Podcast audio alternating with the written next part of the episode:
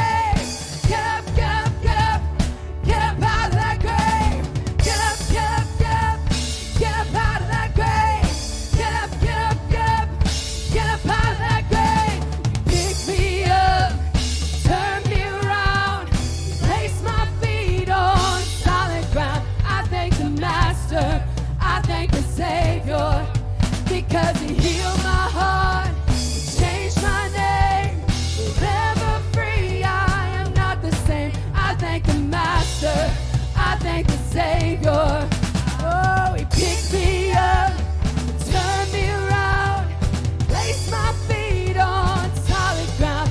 I thank the Master, I thank the Savior, because He healed my heart and changed my name. Forever free, I am not the same. I thank the Master, I thank the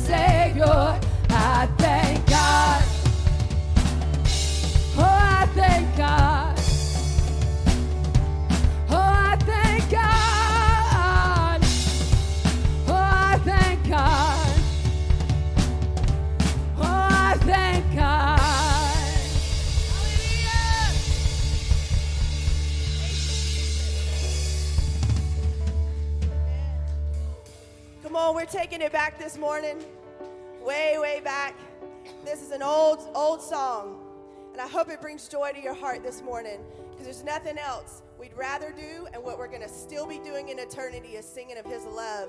He is holy, holy, holy. So this, I could sing of your love forever. Please let it minister to your heart.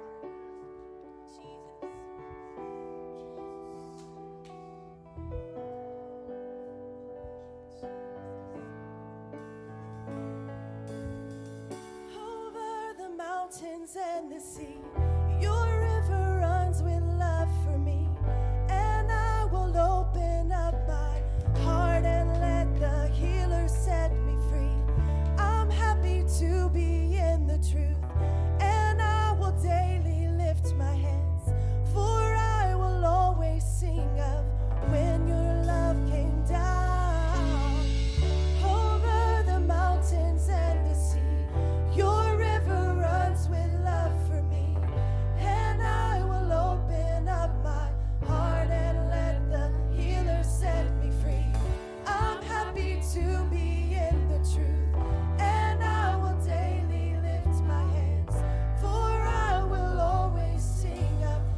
that verse again.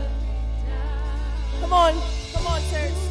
The mountains and the sea, your river runs with love for me, and I will open up my heart and let the healer set me free.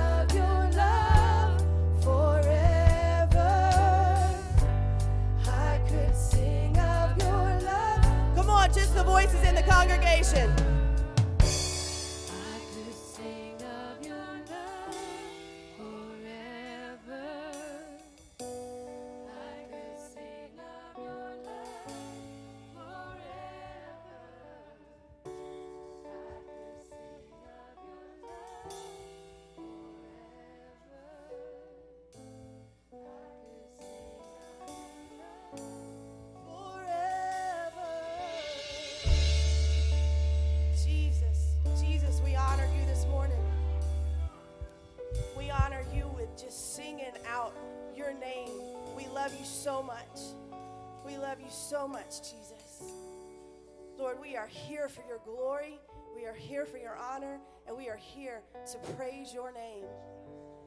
That's the only reason we are here, Jesus, is for you.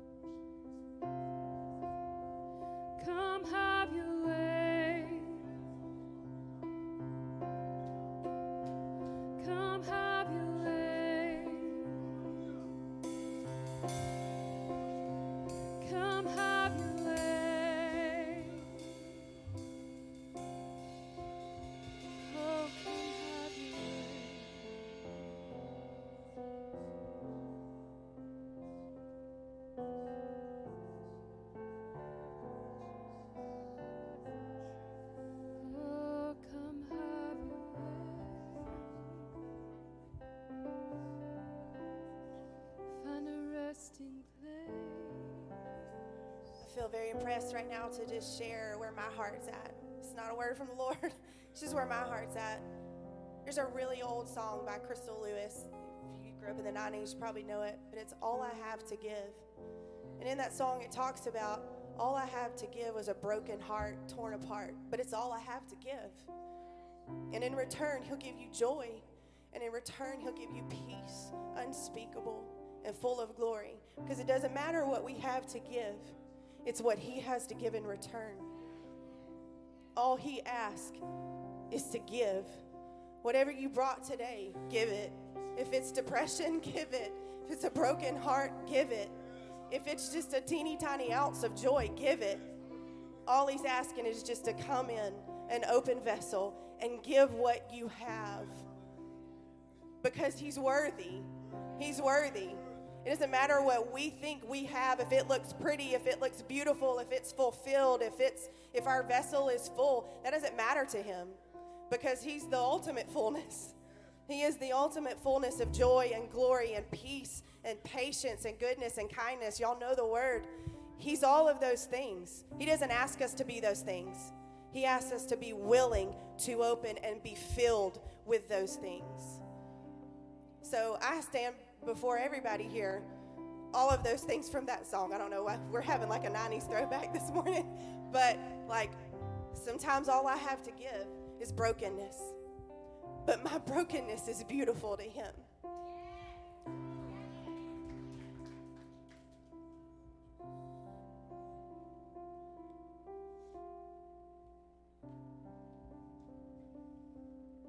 Standing back there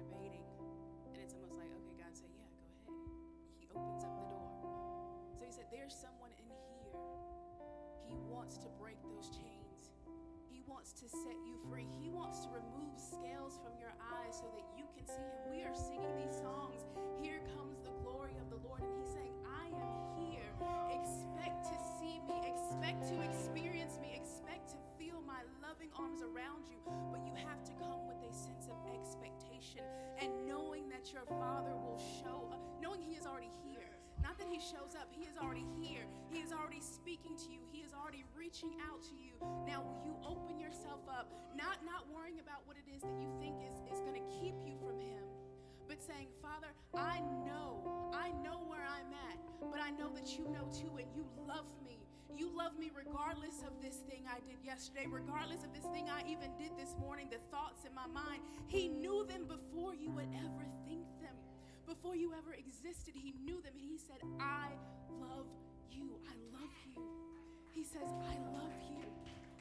So, just as we start singing again, don't just sing the words but praise him and worship him and, and, and actually allow him to come in and minister to you and minister to that place that has been broken that has been been because in that place of brokenness when he heals it you know those cracks he will come and shine through those cracks and he will allow those cracks to be places of, of testimony and of ministry to others who need to know how good and how loving and how wonderful he is so he wants to set someone in this place free today. He wants to set you free. Will you allow him? Will you allow him? We have to allow him. Will you allow him to do that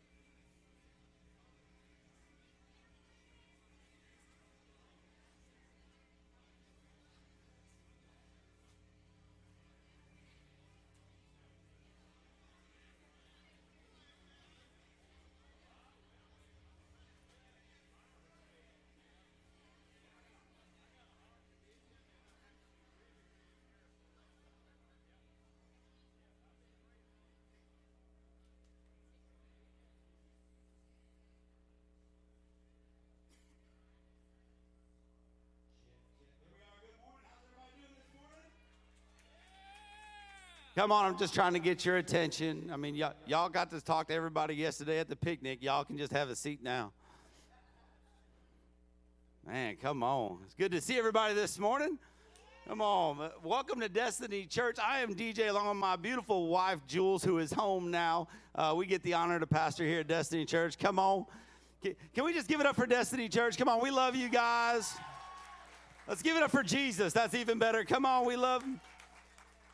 So, look, I, I'm just excited. And if you're new here, if this is the first time or first time in a while, uh, fill out a Connect card for us. Let us know that you're visiting us. We'd love to reach out to you. We'd love to, you know, just talk to you, pray for you, send you information, whatever that might be. But we can't do that if you don't tell us you were here. So there'll be Connect cards for you. If you need one, uh, you can either get one from an usher. We have them out at the connection point, big wooden desk in the foyer. But please take some time to fill that out. And if you want to know more information about Destiny Church, you can go to our app, download our app. That's all over the church, so you should be able to find that thing somewhere. Scan that, whatever. Get the app. It has all the information about Destiny Church, what we're doing. Uh, talks about everything from our ministries throughout the week to our small groups. Come on, small groups are back. Come on.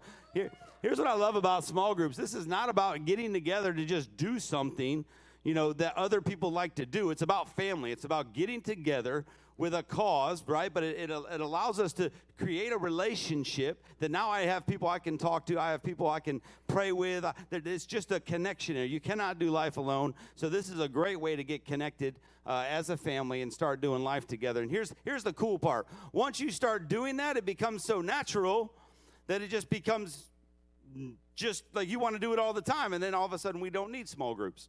Because what happens is you just start talking to people and doing life together okay? But small groups is what injects that. Small groups gives you an opportunity to meet people you don't know. If you're new here gives you an opportunity to, to do something and be with somebody uh, and connect with people that you don't know and it opens that door. So that's what i love about that. So you can find all our small groups online. Take a look at them. They're on the app.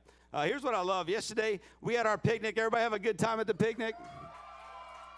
Come on. I, I, oh, man, it was so good. I thank everybody for everybody that put in any bit of time, effort to make that happen from setup to tear down to working all the events and all the games and everything we did at the park yesterday. Thank you so, so much. We truly appreciate it. We can't do it. That's what family's all about. You know, we all come together. If you ever had a family Christmas party or something like that, that's what it is. You get together, everybody kind of chips in, and that's what we did yesterday. It was awesome. Thank you all so much for being out there. Um, you know, some bad news is, is we did have competition, so there's always competition amongst family. Um, and there was a grill master and a bake off. And, um, you know, I just felt this year I wanted to, you know, share a little bit of the enthusiasm of being uh, the grill master for so long. So I really didn't want to hang on to the belt anymore, so I had to turn that over. So I know Brother Ron, you're watching online. Brother Ron Trahan, the new 2021 Grill Master. Come on. So now he's a two time champion, just not back to back, but he's won that thing twice now. So look, y'all got to lay off me for a little bit. Let me figure out what I'm going to cook next year. And then just just get all, take it all out on Ron now since he, he took that from me, um, which was awesome. And then we had our 2021 Bake Off champ. You guys ready for this? Look, eh, put it this way. I think there was what, nine? How many people? Nine or ten i don't even know. But there were so many awesome like desserts. And i mean it was i i tried some of every one and i wasn't even like the judge. But i figured it was my due i just had to make sure that everything was good. But miss miss judith where you at? Judith Purdue, come on we love you. She made this like i think it was called heaven. I don't know i don't know what that was. What was that? Italian cream cake. It was delicious. I, I, I don't even know. That was manna. but she is the new 2021 champ. Uh, I thank everybody that participated in that. Man, that is so fun. Then we had everything from a, uh, we had we had a, um, a fear factor game where people had to eat things that you shouldn't eat. Um, snails and sardines and oh man. So we, had we had all kinds of fun yesterday but it, it, was a blast. Thank you all so much. That's family. That's how we do life together. We gather we do life together and we just man it just makes it so fun. So i thank everybody that participated with that Uh, we did have our, uh, if you want to know more about the church, and not even the church, but this is all about our growth, our spiritual growth. Uh, so, what that means is that we don't do Sunday school like a lot of churches do, but we actually have next steps. And, and it's a discipleship process. But what it is, it's not in order or anything. We throw a lot of stuff out there that we want you to get plugged into. It's at 9 o'clock every single Sunday. So, today we had our spiritual gift assessment. So, that went awesome this week. So, if you're interested in a disc profile assessment, that'll be next week. And then you have a three question Bible study the week after that. So, look, if you're interested in any of those, these are awesome opportunities. If you have questions, this is stuff that I just can't preach all the time. So, these are things that if you want information on any of that stuff that's up there, you know, you come in on, on Sundays at 9 o'clock on each date and you will get all kinds of information. And, it, and we don't know when they'll come back around because we have like 60 topics. Like we just love it. We have all kinds of information we want to get you, so we'll keep rotating them through, and so you can see, and then just show up at nine o'clock on Sundays, and you'll be able to to receive. And that's how we're going to start growing. That, that's how it is. You want to you want a lot of information in that stuff, and that's an opportunity to get it. So please do that uh, and sign up for that. So what I love about today, today is an awesome day. Today is Baptism Sunday. Come on. I know. We love Baptism Sunday. We have people signed up for that. But here's the thing if, if the Holy Spirit's moving in you and you're like, hey, you know, today is my day and I didn't sign up, it's not too late. You just have, you're already here. You already showed up. So the next step is we're going to do baptisms at the end of service. And if you just feel led by the Holy Spirit today, say, I want to get baptized, then we have shir- shirts and shorts. We have everything, towels. We'll, we will give you a chance to change. Then you can come get baptized. And people go, Well, I was baptized when I was three or four or eight. Well, that's okay because uh, back then you might not have known what you was talking about. And things could have changed in your life. And you're like, you know what? I want to be baptized again. That's perfectly fine. Okay, so today could be that day for you. Uh, so we'll, we'll do that at the end of service. So we'll prompt that. And if you feel led by the Holy Spirit to get baptized today, please just at that time, just stand up, walk on over. We'll take care of you. Crystal's over there. Wave Crystal. She'll be over there. She'll take care of you. Make sure you get everything you need uh, so we can do baptisms at the end of service. Um, and last little thing is we are still uh, doing wonderful for our repairs on the building, still trying to, to reach that $17,000 mark to do all the repairs, but we've already got a brand new roof. We're doing some amazing things. So if you want to continue to give to that, that's totally up to you. Uh, if you feel led to give to that, it's Heart for the House or it's uh, building building funds, any of those things. Uh, like I said, we own the building now, so we have to take care of it. So that's what that's for. If you want to give, that's the way to give. All right. Woo. So man. So today's going to be a good day um, because I just feel like uh, like Father's had a word for us for a while, and uh, you, you know Papa Beau and, and Mama Rachel in the house. Come on, we love you guys. Um, and you know, uh, Brother Beau came to me, you know, I don't know, like a month or two ago, and he was like, "I got word for the family." And when he says that, I kind of step aside and go, "Well, not yet." but I was like, yeah, we definitely want to fit that in. And he said, no, you know, he's got a word. So today, um, he is going to be bringing a word for our family today that I think is going to be phenomenal. I'm excited to hear what he has to say. So what I want to do is, if we could, could we just give Papa Beau a warm welcome to Destiny Church, his family.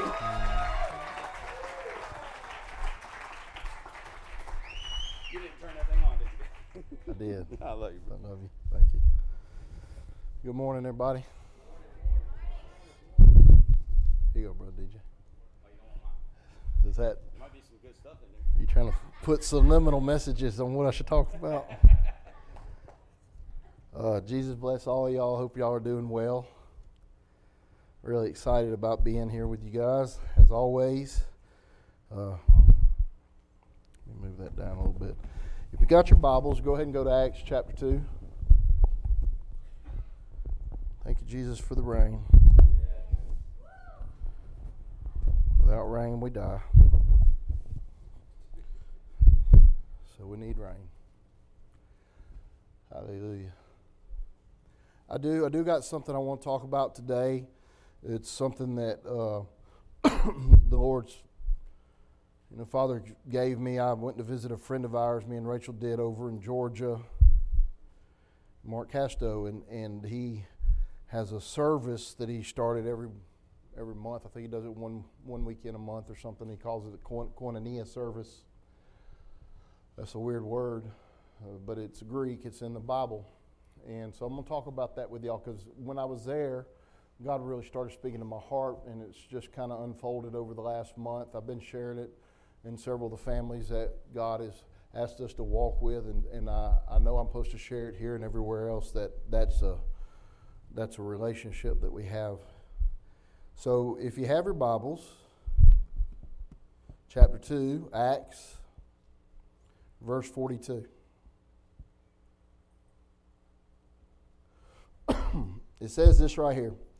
I'm, I'm going to read in the New King James and I'm going to read in the Passion. It says, And they continued steadfastly in the apostles' doctrine and fellowship, in the breaking of bread and in prayers. Then fear came upon every soul, and many wonders and signs were done through the apostles. Now all who believed were together and had all things in common, and sold their possessions and goods, and divided them among all as anyone had need. I'm not going to talk about the last part of this because that would make most of y'all too uncomfortable.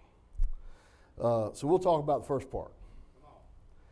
Uh, the word koinonia, you find it right here in this first part of, of verse 42. It's called fellowship. It's used 20 times in the New Testament.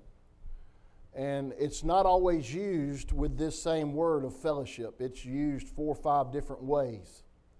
And it's really interesting how it breaks down. And in this moment right here, y'all, you, what you have is the beginning of the, of the church as we know it today. Peter's just preached a message to, to, to a multitude of people. 3,000 people believed the gospel. They asked him, what, you know, they asked him, what, what do we do, brothers, if what you're telling us is true and we're guilty of the blood of Jesus and, and we have sinned against God and, and, and, and all of this is, is truth, then what do we do to fix it? And I, and I love that because if you read down through Acts chapter 2, and for time I'm not going to do that, Peter stood up and preached the gospel to this multitude of people who just 50 days before had murdered Jesus or were at least in agreement with it. And he stands right there in their face and he tells them, You killed the Son of God. You're responsible for the blood of the Son of God. I mean, he don't even blink. He tells them. But even though he was as bold as he was in pointing his finger right in their face and putting the blame exactly where it should have been on them, on us, because of sin, the way he preached that gospel to them and the way it was conveyed by the Holy Ghost flowing out of him was not condemnation. It actually was hope. Because even though they, they had their eyes opened up to the reality of their guiltiness before God, there was still enough hope in them to ask the question if this is true and we recognize that it is, then what do we do? They didn't turn around and go home thinking this is it, we're guilty, we're all going to hell, and it's over.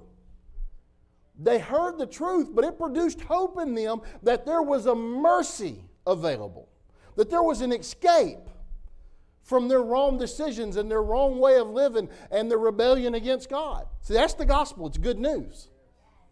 It doesn't mean you don't tell people the truth and confront them in their rebellion to God in whatever form it is, but how you tell them matters.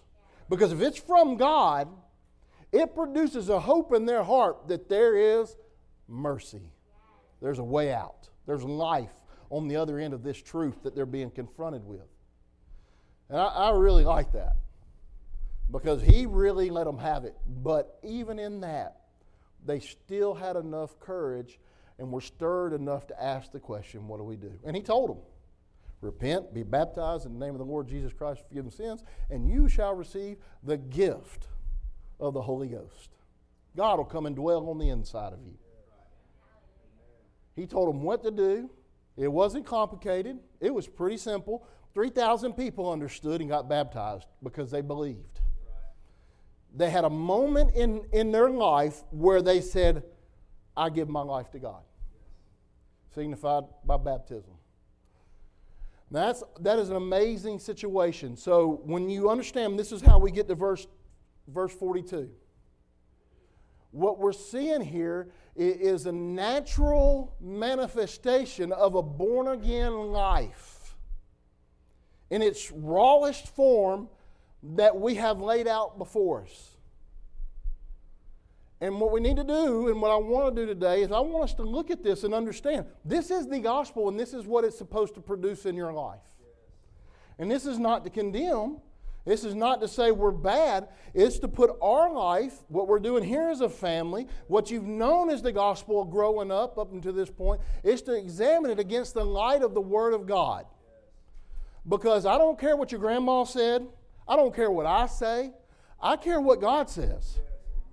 I want to examine myself against the right thing. I don't want to eh, put my life and compare it against something that God's not even going to let into the courtroom. I want my life, our life, to be laid next to His Word so we can be found good and faithful servants. Okay, so when you look at verse 42 and you read this first part, they're just born again. Y'all, there's 16 different I don't know the right word to say it. They, there were 16 different geographical locations present when Peter preached. You get the whole list of them right there. So there's at least 16, if not more. And they all heard the wonderful news of the gospel preached in their own language. So you have people from all over their known world hearing the message of the gospel. And the result is 3,000 people were born again. And so you immediately have a microcosm of what was present in that multitude listening to the Word of God. It wasn't all people from, from Jerusalem, they weren't all from Israel.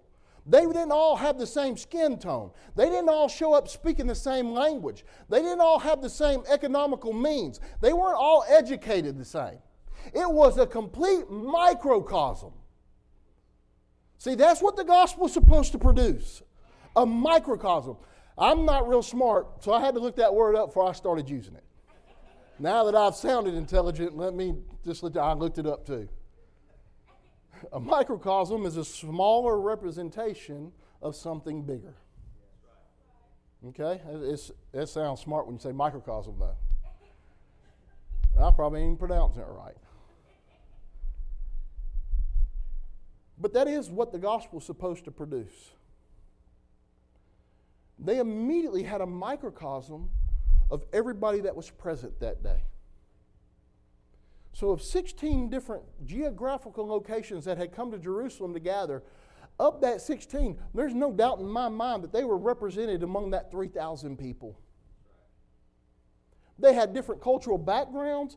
They had different ways of, of rationalizing things. They had different ways of talking. They had different ways of living, cooking their food. I mean, everything was different, but there was one thing that brought them all together Jesus and the gospel.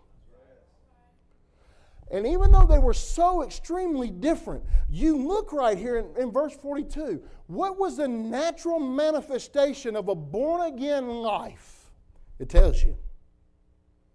They continued steadfastly in the apostles', apostles' doctrine and fellowship in the breaking of bread and in prayers. They instantly became family. In the Passion, let me read it to you. It says, Every believer was faithfully devoted to the teachings of the apostles. Their hearts were mutually linked to one another. That's the word, that's how they phrased koinonia in the Passion. Their hearts were mutually linked to one another, sharing communion and coming together regularly for prayer. And a deep sense of holy awe swept over everyone. Koinonia. Hearts mutually linked together. When we're born again, the Spirit of God is deposited on the inside of you. You're, you're born again. And when you receive the Spirit of God, there are innate desires that come attached to that born again spirit that comes to dwell on you. Innate desires. There again, that's a fancy word. Now I'm going to tell you what it means. Innate means, if I can find it in my notes, I got all over the place this morning writing stuff down. It says that, uh, doggone it, where'd it go? I think I deleted it.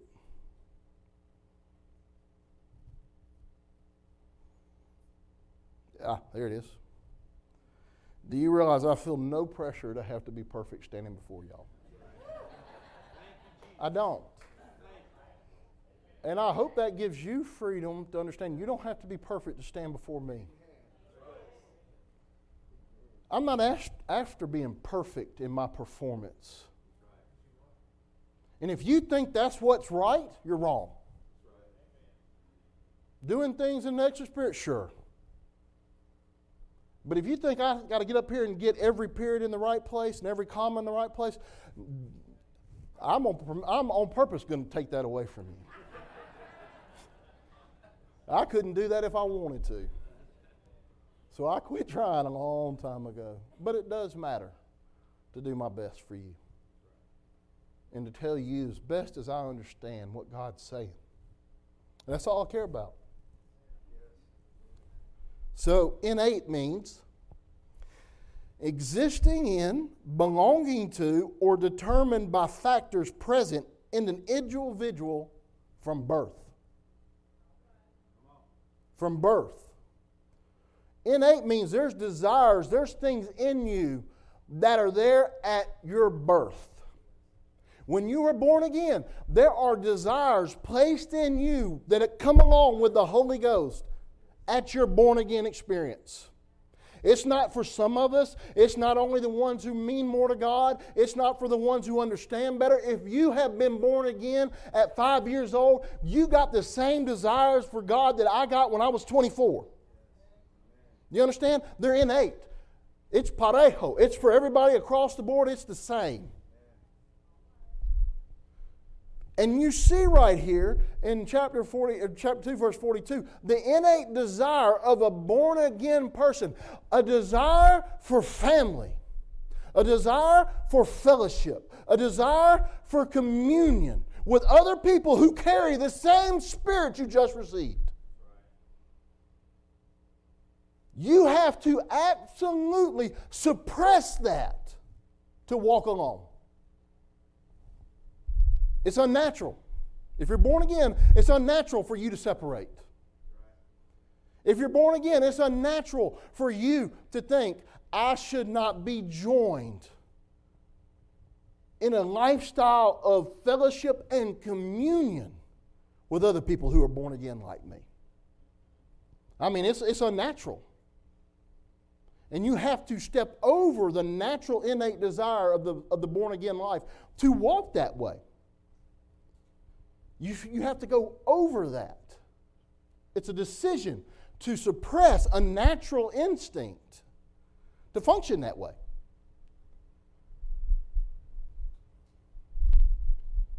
And when we don't do what we were created to do and we don't respond to the natural instincts that God has placed in us in our born again life, it causes all kind of dysfunction and mess and hardships that we were never intended to experience.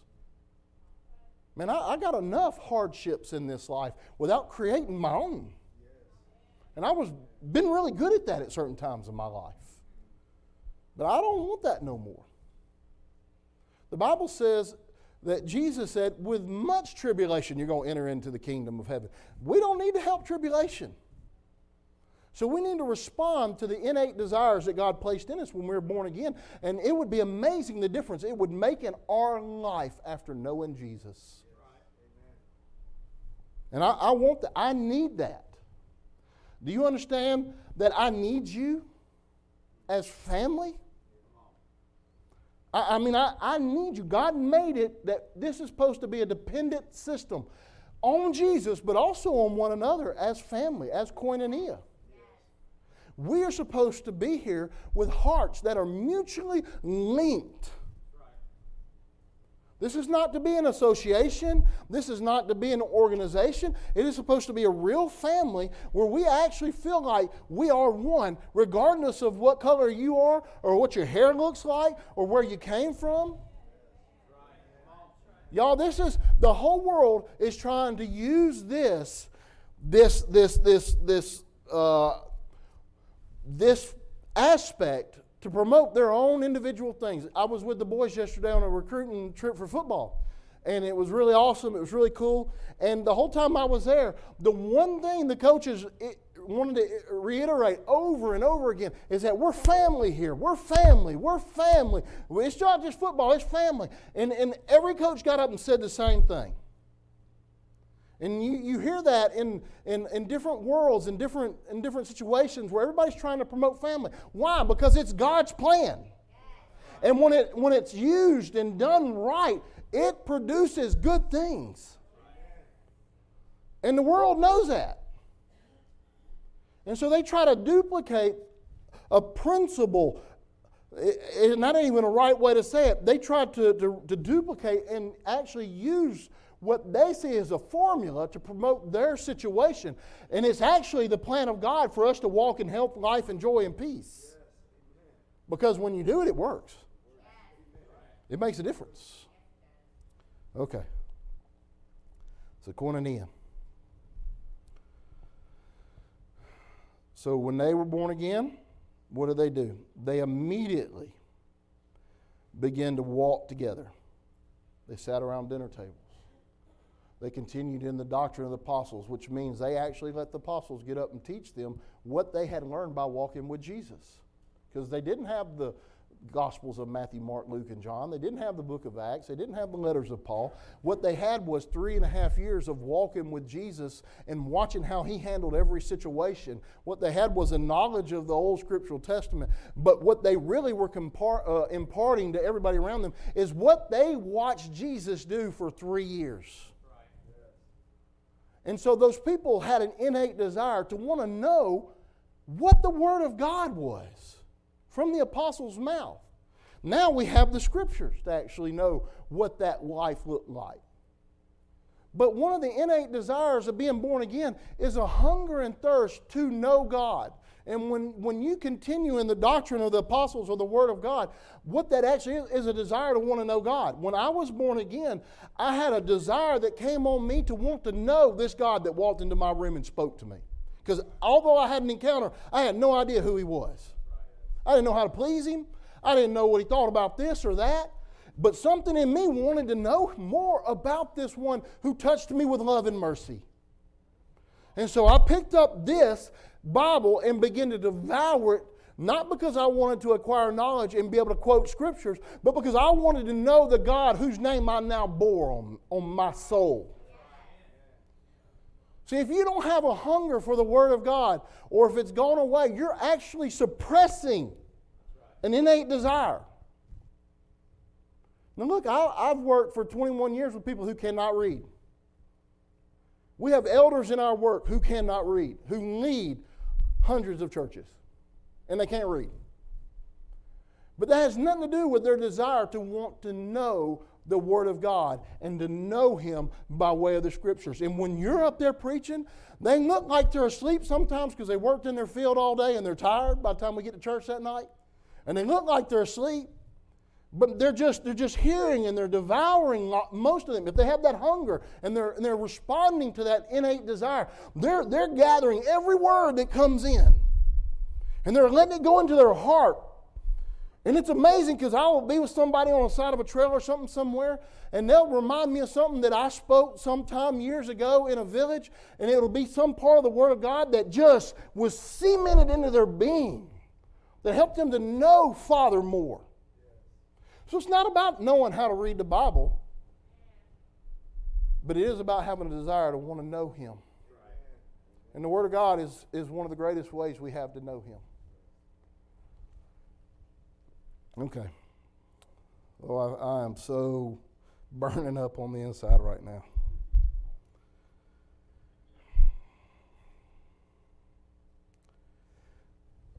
It matters that we understand what this is supposed to look like. Well, I was going to do a lot of stuff. I'm just going to go to where God starts speaking to me this morning. Y'all go to, to Philemon or Philemon, or whichever way you want to say it. it has got one chapter.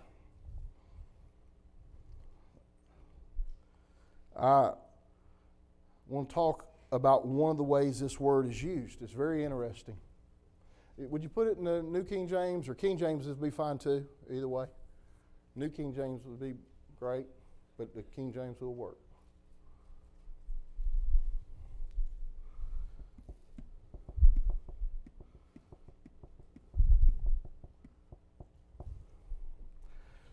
While y'all are doing that, let me just give you a list of the way this word looks, koinonia, in the Greek down through the New Testament.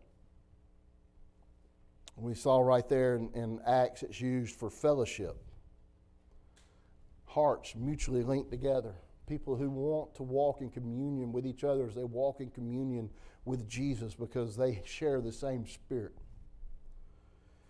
Uh, in Romans 1526, and y'all can look this word, all this stuff up later, it, it's used as contribution. When they took up a offering for the saints and sent it to the poor in Jerusalem, it was actually used, the word for contribution is koinonia. That their hearts were so mutually linked together that even though they had never laid eyes, most of these people in these churches that sent the, in Achaia and Macedonia, they'd never seen these believers in Jerusalem, but they knew they were the same family, and knowing of their need, their hearts were so mutually linked together that it, it koinonia was a contribution out of their lives to the poor in Jerusalem because even though they didn't walk together in the same church or in the same in the same church family, they realized we're still the same and we know they're hurting. And they were so mutually linked together that, that contribution was given. That's amazing to me. But right here in Philemon, or Philemon, or Philemon, if you speak Spanish, Y'all, I read this this morning and just going through this list, and God just began to just really just touch me. Paul, a prisoner of Christ Jesus, and Timothy, our brother. Verse 6, please. Sorry. There we go. He's actually praying and writing, and, and he tells them that. I'll, y'all just stay right there. I'm more, starting verse 4, and Paul speaking right here, he says to Philemon, I thank my God, making mention of you always in my prayers, hearing of your love and faith which you have, you have toward the Lord Jesus and toward all the saints. That the, sh- listen, that the sharing, that's koinonia, that the sharing of your faith may become, more, become effective by the acknowledgement of every good thing which is in you in Christ Jesus that the sharing, that word sharing is koinonia. The same word for fellowship and your hearts being mutually linked. Right here, Paul is saying that the sharing of your, your, your faith, the koinonia, he's praying that it becomes more effective. And how does he intend or, or how does he express that it's possible for the sharing of their faith, of their fellowship, of their communion with Jesus and each other become more effective? Look at what it says by the, acknowledge, the acknowledgement. By you acknowledging every good thing that is in you in Christ Jesus. Oh my God, I read that this morning and never noticed that. The effect, become more by the acknowledgement of every good thing that is in you. When you're born again and you receive these innate desires, you also receive the gifts of God. You receive the, the nature of God. You have been filled with good things through Christ Jesus. My gosh, you didn't get born again and get half of the package. When you were born again, the Spirit of God came to dwell on you, and you received the gifts of God. Our biggest problem that Paul, um, it just amazes me that Paul had the same issues all the way back then that we deal with today. He says, Your problem is you will not acknowledge the good thing that's in you. That's what he's telling them. You feel like you can't advance. You feel like your life doesn't change. You feel like you won't, you can't get free. You feel like there's no hope. You feel like you can't get victory. The problem's not outside, the problem is right here. The problem is we refuse to acknowledge that these things are in us. We, we we more times than not, walk willingly ignorant to the good things that were deposited in us when we were born again. And that's why it looks like this ain't real sometimes. That's why it looks like there's not victory. That's why it looks like there's no power and hope for me because I'm not as good as sister so and so or brother so and so. It's because God loves other people more than He does me because I can't get things right. That's not true. Paul says, I need you to start acknowledging every good thing that is in you through Christ Jesus. When, when Brother DJ started preaching on identity and, and, and, you know, and he stayed there for so long, I just kept telling him, don't move. There's no reason to move. I still don't think there's much reason to move because nobody wants to acknowledge the truth that we are his beloved that he is good and I am his beloved. See, we don't want to acknowledge the things that God has tried to express. Why did they continue in the word of the apostles? Because they were trying to reform and re educate and renew their minds to the truth of what God says about them and Himself. I can see Peter just standing there telling them, I thought I was a failure, I thought it was this, and he come and he said, feed my sheep because he loved me. And he trusted me. And I actually had to acknowledge and surrender to his trust in me to care for his, his children. When, when they're standing at the foot of the cross and John feels like a failure because he ran off and left his clothes, and, and when Jesus was getting carried off, and he knew he was the one who laid his head on, on Jesus' chest, and he was the one whom Jesus loved, and he's standing at the cross looking at Jesus, thinking, I failed him, I loved him, he'll never love me again, I, I, I just stink, I'm worthless. And what does Jesus do? He looks at him, he says, John, here's my mama, take care of her. And he had to, and John had to acknowledge the fact I'm still the one whom Jesus loves. Because he just told me to take care of his mama because he's leaving. He forced him to acknowledge the truth of how he saw him and refused to allow him to stay in the place of giving himself a lesser degree of value and truth. I love you so much, John, I'm going to give you probably my most precious earthly person to take care of my mama. Just so you realize, I still, I love you, John. I still believe in you. So we, we have to begin to allow the Word of God, the truth of Father, the Spirit of the Lord, have its way in our hearts. We have to acknowledge the good thing that He put in us. And if we'll start doing that, it would be amazing how life would begin to change. It would be amazing how effective, that word effective, I looked it up, I told Brother Kyle on the way in, uh, I was just neat, I just looked it up quickly. It, that, that word effective is energase, the same word that is used for energy. It's, it, it means power.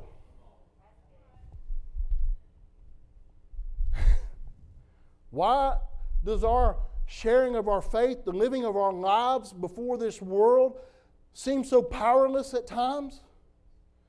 More times than not, it's because we ourselves are the hindrance, because we refuse to acknowledge the good thing. See, I, I want what's been deposited in me to come out. And, and in a lot of areas in my life, just like y'all in here, I've been really good at. In certain areas of the truth of God, I have believed, take hold with faith, and I believe it, and I walk in that authority. I walk in victory in those areas of my life, and ain't no devil and no person going to tell me that I'm not that because I have believed God. And a lot of y'all who know me, y'all, y'all, y'all speak to those things, you appreciate those things. That's why I'm standing here. I was reading in Paul, and, and I, I really appreciate Paul's boldness because it's not pride, it's just his confidence in the truth of, of what he's writing to, to Philemon right here. And you go to, to, to 2 Corinthians and you read in chapter 1, he's telling the church there at the end, I think it's 15 or 16, I'm not going to go there, but he's telling the church, he said, I wanted to come to you and he, and he tells them why. I wanted to come and impart a second grace to you. I mean, that almost sounds like he's trying to put himself in the place of the Holy Ghost and God. But he so valued the good thing that was inside of him, and he refused to discount it because somebody might think it was pride. He didn't think that me, Paul the man, who was responsible for killing Christians before Jesus put my face in the dirt, he didn't think he had anything to offer, but he absolutely allowed the truth of God to be acknowledged by him. There's something in me that's life. There's something in me that will give you grace and power to overcome. He understood, y'all need me to come. He also understood that he needed them. And it matters that we acknowledge these truths.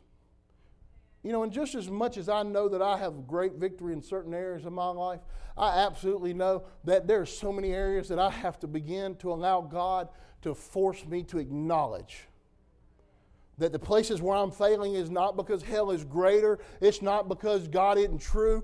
Where I'm failing in my personal life or where I haven't been able to advance, it's not because it's some struggle that God wants me to live in. It's because I have refused to acknowledge the good thing that has to deal with that that was deposited in me when I was born again.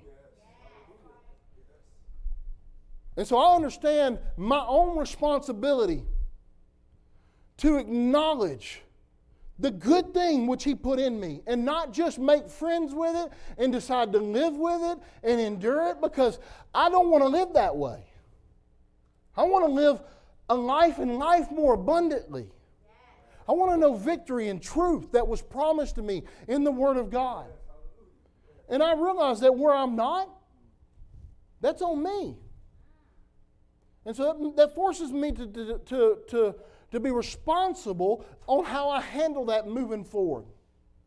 Am I going to sit down and find out what the Word of God has to say with me in that particular struggle that I haven't been victorious in? Am I going to sit down and be diligent to continue in the Word of God and know exactly what the Bible says and then base my mentality and how I handle it going forward off of that? Or I'm just going to say this is just part of it? Well, it's not. It's not part of it to live in, in, in lust and never have victory. It's not part of it to live in abstract poverty and not ever being able to meet your needs. It's not part of it to never have joy in your heart. It is not part of it to never have peace. That is a lie of hell. But we sometimes we, we, we're either ignorant because we haven't let the Word of God come to us, or we just ignore it because we think we're an exception to the good thing that was put in us when we were born again. You're not an exception. You are his favorite son and daughter. And when he gave himself to you, he gave all of himself to you. Man, we need to understand this is the truth that Father wants us to, to receive.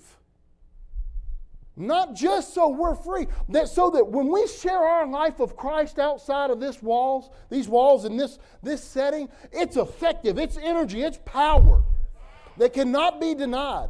Do you know in Jerusalem, when you read down through the book of Acts, they, they had so much of this going on and so much manifestation of God through miracles and signs and wonders, but they also had the manifestation of all these different shades of people and languages being around a dinner table eating every night loving each other, of sharing. You have need, I have abundance. You don't have need no more. See, there was koinonia happening that could not be denied. And what the result was, was an, an effective sharing of their faith to the world around them. And they were added to daily. And even it says in Acts, and even the people that didn't want to get born again, they respected what was going on because they knew it was real. Their hearts were hard, but they couldn't deny what was being manifested before them through a life lived out in koinonia with other lives who shared a, a, a relationship with Jesus and now each other. The whole world didn't get born again, but the whole world around them took, took note. That's real. I'm not going into service because I might drop dead if I lie. I'm not going to go into church because I might actually be required to help somebody in need. I'm not going to go to church because I might have to go sit at the table with somebody who don't look like me. And grandma told me I should never be in that kind of environment. I might have to go have a relationship with somebody who don't speak the same language and we won't even be able to talk to each other. But I, they might want me to just sit there and look at each other. But they knew it was real. The sharing of their faith was effective. Because they were acknowledging the gift that had been put inside of them. Come on, Jesus. This, the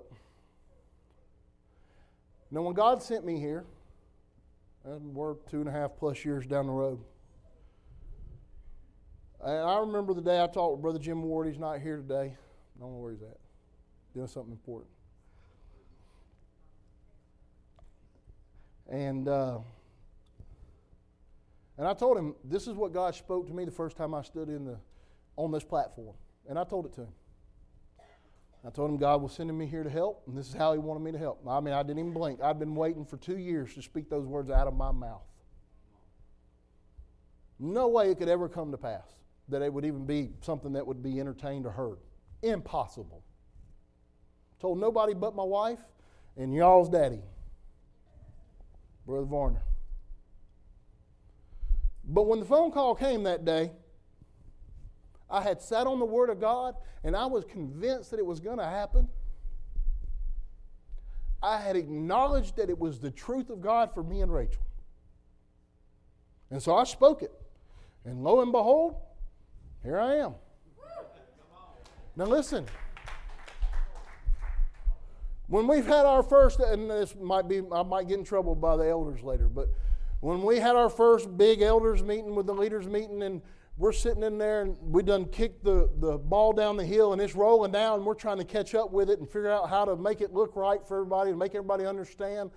Uh, because we all said yes. The leaders said yes. The elders said yes. And there was agreement in the, in the eldership and the leadership of this family that God has placed.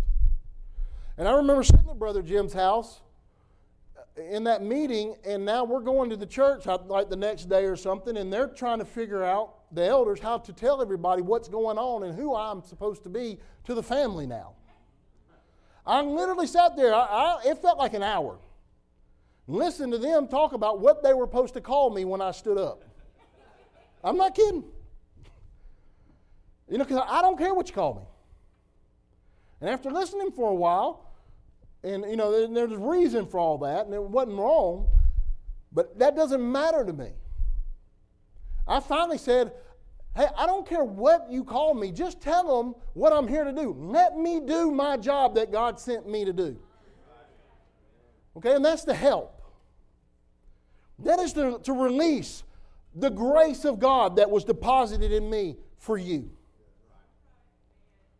I don't know why God asked me to do that, but He did. But I am convinced that there's stuff in me that y'all need. But I am also fully convinced that there's things in you that I absolutely have to have.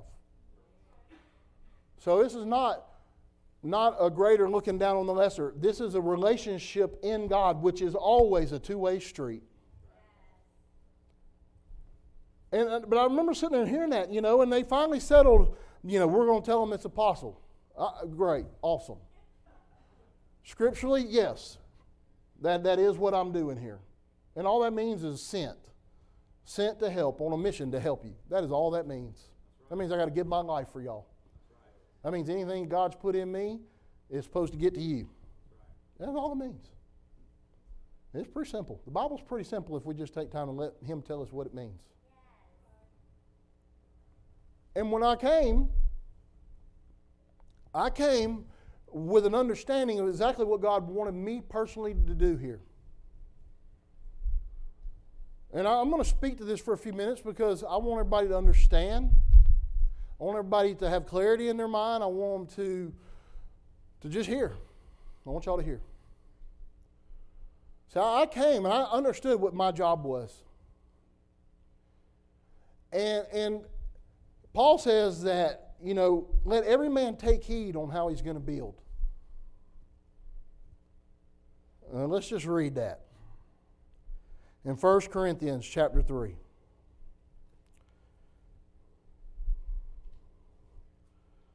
Verse 9.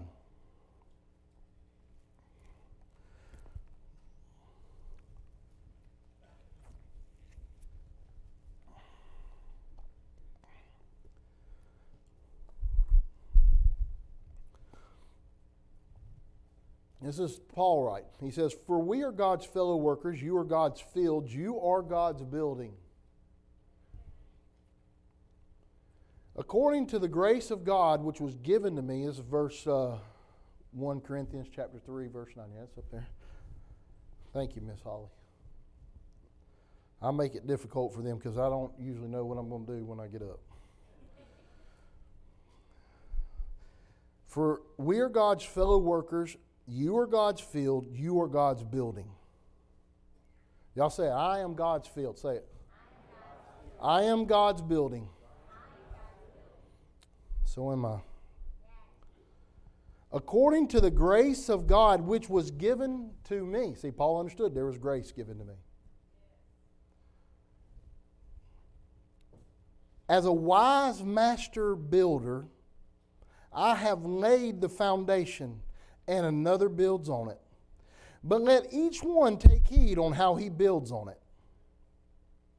For no other foundation can anyone lay than that which is laid, which is Jesus Christ. Okay. So that, that's a true statement. If you're born again in here, there's one foundation that's been put in you, and that is the foundation of Jesus Christ. Now, he says no other foundation can be laid. But off of that foundation, we begin to build. And we're supposed to take heed how we do that building. Paul says, I'm a master builder. I am good at my job. Why? Because I'm smarter than everybody? No, because God gave me a grace to do this. He understood. I was given a power by God for this assignment. And he says that I'm a master builder and I'm good at my job. He said, But don't misunderstand me. There isn't but one foundation, and his name is Jesus. I can't lay another foundation in you, neither can anybody else. But I am responsible on how I build off the foundation of Christ in your life. And he says, You need to you take heed because it matters how you begin to build going up. I heard Brother, Brother DJ say not too long ago, in reference to what we're doing here and just the work of God and everything going on he, he's just like, you know, we're trying to work backwards to a place where a lot of people who, when they start churches, they actually, they're starting the way they wanted to start. God sent me here because He did not want us to continue the way we were going. He didn't. That's why He sent me. And I began to speak to the things that God wanted us to do differently and what His purpose was for us the vision that he had spoke to me about the family here. And what actually we begin to do, not, not you understand when I say me and we, this is the leaders, the eldership of this house that God has installed. We are moving in unity, in agreement, and we have been since since the beginning. Do we all have the same opinion about every jot and tittle? No, we don't. But we have been in unity since the beginning. And in Jesus' name, we will continue. And what actually began to happen is we began to deconstruct something that had been built on the foundation of Jesus. I was thinking about this this morning, and a, and a story came to my mind about Jody Hogan. He's one of my best friends in the world. He's Brother David's son. He's you know been my boss for all these years and spiritual father. When Brother David went to Mexico 40 something years ago, and he went into this particular place that God had given him a vision about, and you know, no missionary, no no American ever lived there. I mean, it's way back in the mountains. There's no road, all that kind of stuff. He had to drive down the riverbed to get there, crazy stuff. And he actually gets into this small Indian town, and some rich people who now lived in the city had built a house for when they came home on vacations. Had, it was just getting finished when he drove in. He, he worked it out to rent that house. Beautiful, brand new looking house. He raised his family in that house. He's housed brothers in there. I mean, visitors from all over the world. Amazing things have happened in that house. He rented it for a really long time. His son Jody grows up. We're the same age, just a few months apart. Um, Brother David, you know, moved to a ranch that, that, that he built for the ministry few hours away.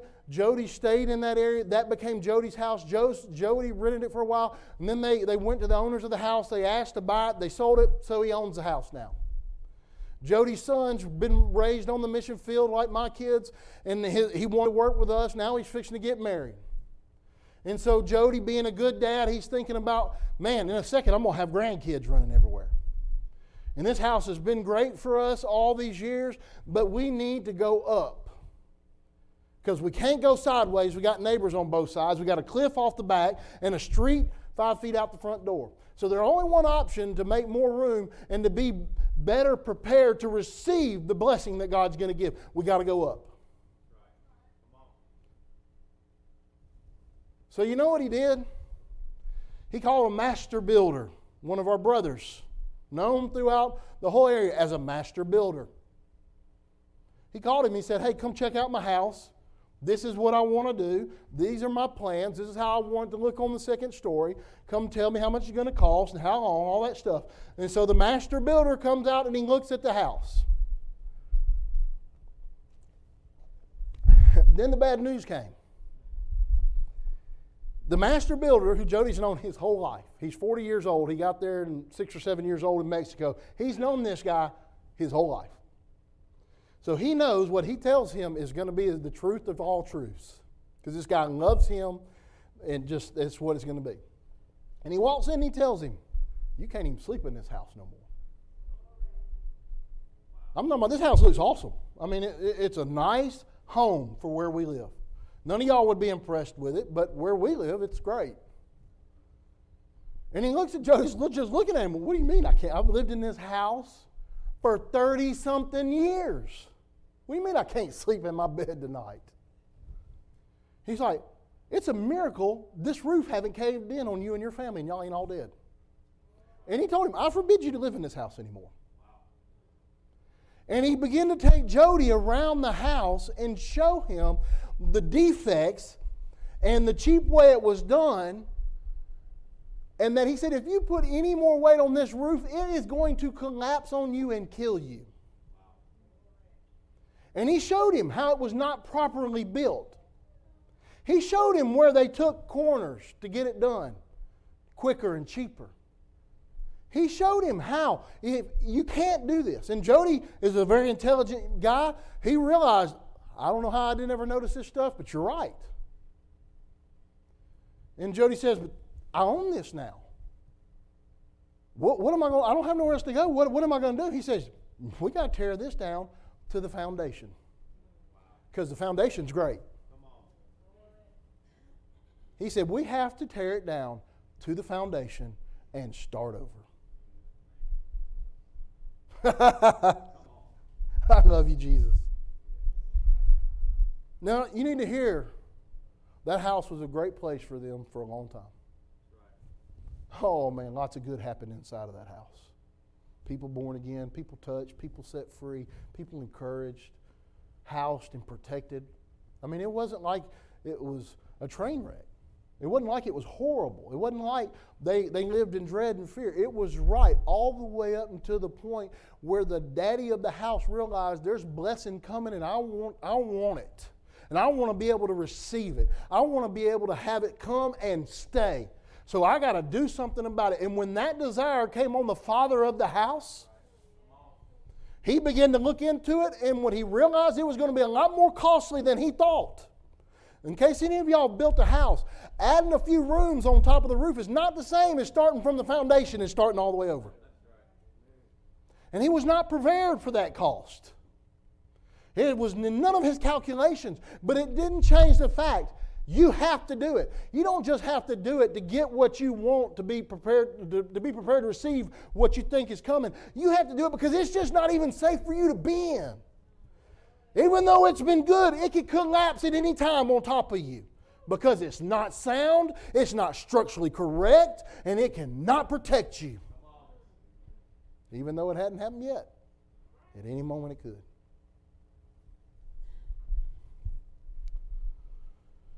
And so when I say these things, it's not to just be overtly critical, and to say nothing good. It's not. I don't believe that at all. If that was true, none of us would be in here.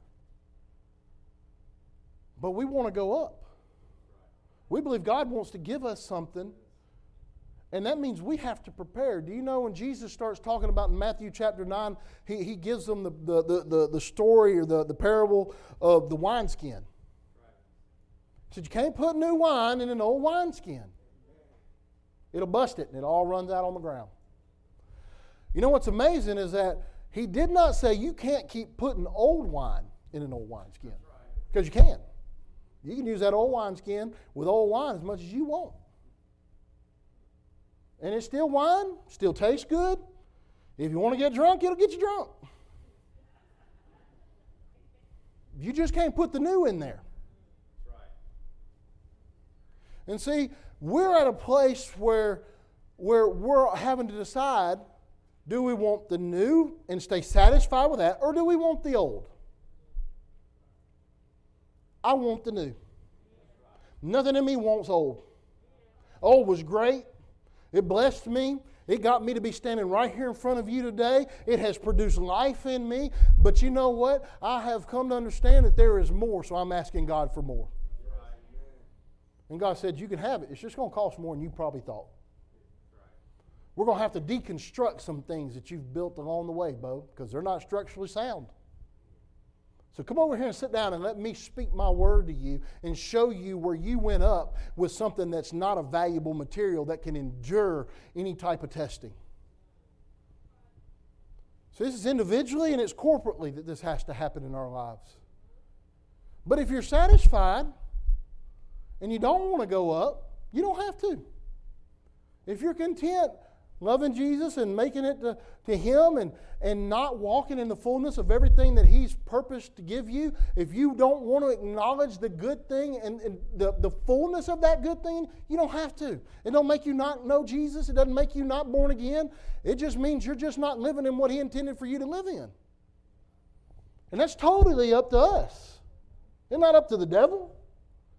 It ain't up to your husband or your wife or your children or your neighbors. It's not up to the world. It's up to you. I want everything God has for me. I, I, made this statement the other day. I don't like how I feel right now. Because something was making me not feel normal. And when I say normal, what God has told me is normal. I didn't feel peace in my heart. I didn't feel peace around me. I didn't feel peace at all, and I am not used to that because I absolutely believe I'm supposed to live in peace, and I operate in peace in my heart. I lay down and go to bed at night, and it's rare that I don't go to sleep as soon as my head turns over. And I've walked through all kind of persecutions and turmoils and lack and abundance, and peace has been a constant thing in my life because when I was born again, He gave me peace. And, and, he, and Isaiah says that He gives peace Perfect peace to those whose hearts are stayed on Him, whose minds are stayed on Him. If that was true in Isaiah's day, how much more should that be for us if we actually have the Prince of Peace living in our being, in our heart? We have His Spirit in us. Man, He says, I am giving you, I have not given you a spirit of fear. What did He give us? Say it out loud, Brother James. Spirit of power. But how did you get a spirit back? He gave it. He gave it to you. You didn't work for it. You didn't earn it. You didn't smart enough for it. He put it in you. Now the only responsibility that you have is to acknowledge it. I remember the day I walked into a village that, that we had opened up. We had to hike in there an hour. Nobody ever born again. People get born again, and the parents get mad, and so they go off to pay the witch doctor to kill me because they know I'm coming to visit today. And I walk in there, we couldn't even sit in the yard and visit. And I've probably said this here before. And the guy's real timid because he knows his mom and dad left before the sun with money and chickens to go pay the witch doctors to curse me so I'd die. And so he doesn't know enough about Jesus and the good gift that had been put in him. He felt, he felt fear about that for me. And when I saw something was bothering him, I kept asking him, Why, what's wrong with you? Why are you like this? And he finally sheepishly told me what his mom and dad had gone. I just busted out laughing. I mean, I, I, like a hyena on purpose making an absolute scene. Not because that was a natural response for me, but because I wanted him to acknowledge the good gift that was in him. So I had to acknowledge it for him first. I had to let him understand there is no devil, there's no witch doctor, there's no demon in hell that you should ever be afraid of. Ever. If you live in fear to darkness, you are not acknowledging the good gift that was put in you. I don't care if every witch in the United States of America makes a coven, a coven in your backyard and prays against you every night. You should never fear that. You should laugh at that. Because I have been given a spirit of power. Darkness does not have authority over my life. I was given peace. All right. Let's go to Genesis chapter 11. I want to finish here.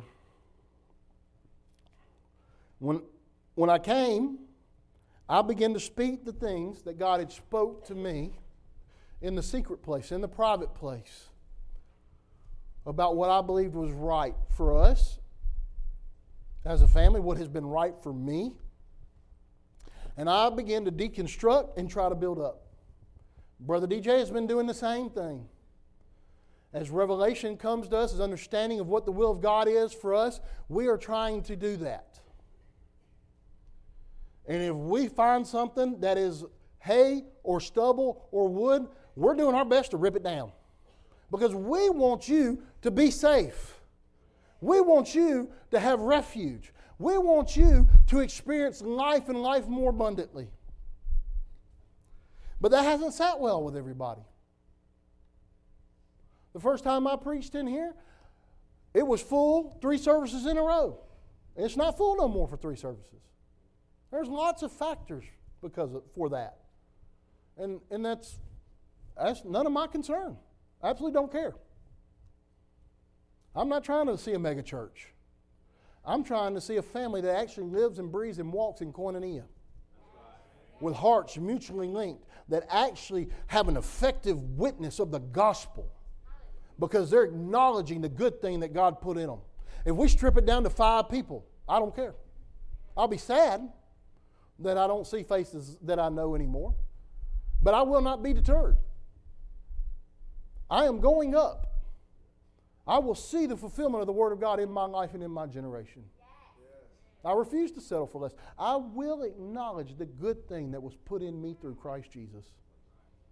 And I'm going to give it to anybody who wants it. You know, it's out of context, but I'm going to say it anyway. You know, John, uh, in First John, he, he says, They went out from us, but they were not of us. For if they'd been of us, they would have continued with us. Now, I know that's talking about the Antichrist. I, I understand that. But there's a truth to that. I in no way think that everybody that comes here should stay. I in no way think that everybody that comes to church here and has been part of this church is going to stay here forever. I, if that was true, I would have never left Mexico. So don't hear what I'm not saying. Hear what I am saying. We, we're supposed to be family.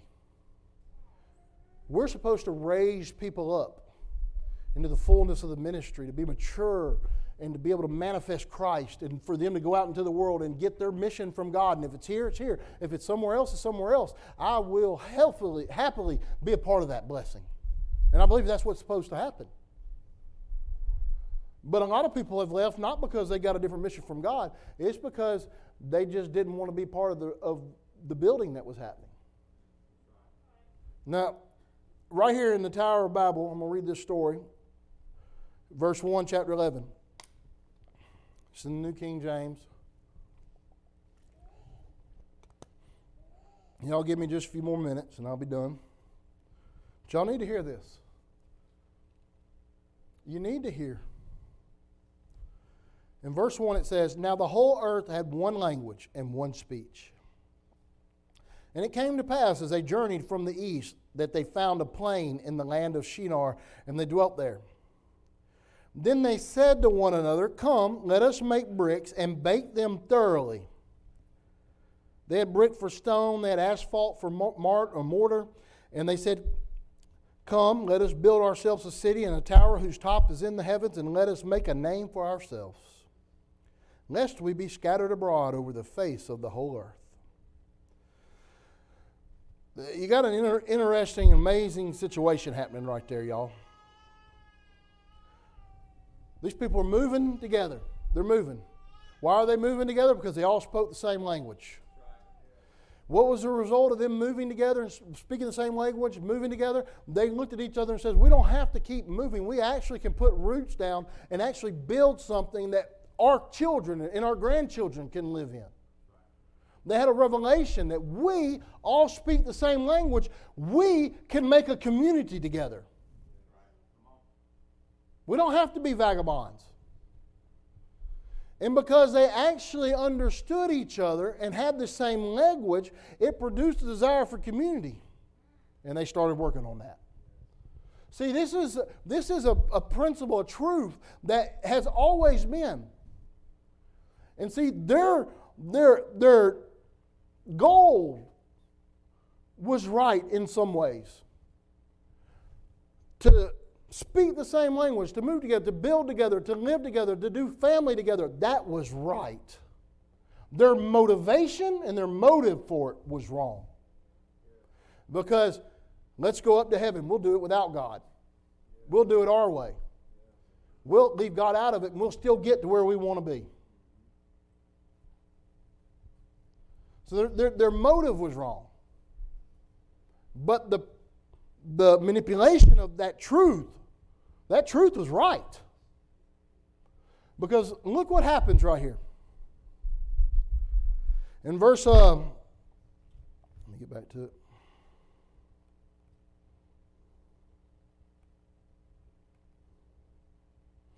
It says right here that, but the Lord came down to see the city and the tower which the sons of men had built. And the Lord said, Indeed, people are one, and they ha- all have one language. And this is what they begin to do. Now, nothing that they propose to do will be withheld from them. Oh, man, come on. Do you understand what happens when we all have one language? Do you understand what happens when we all speak the same language? There's nothing we can't do if we are all speaking the same language, if we all have the same mind, and we walk in unity together, do you understand there is nothing we cannot accomplish for Jesus? There's nothing that He has spoken to us that we can't realize in our lives, in our marriages, in our families, or here in this, in this family, in this house? Do you understand? That is the one thing that hell wars on continuously because hell knows. If they stay in unity, there's nothing we can do to stop them. And so it is a constant assault on what? On the unity of the family. What is the biggest reason for, for the problems that we face in our country today? Is because there's no fathers in most of the families anymore. And families are divided. Why? Because hell understands if there's unity, there's life and victory. When there's no unity, it's a constant cycle of destruction and misery. And we need to understand that God wants us in unity. When I came here and I started speaking and talking with everybody, I on purpose started using certain language to redefine the way we understood. I constantly say family, family. I on purpose try not to say church. Because I want you to understand that we are not some people that gather on a Sunday morning for service and everybody goes to their own, their own house and that's the end of it. We're supposed to be something beyond that. We're supposed to be koinonia.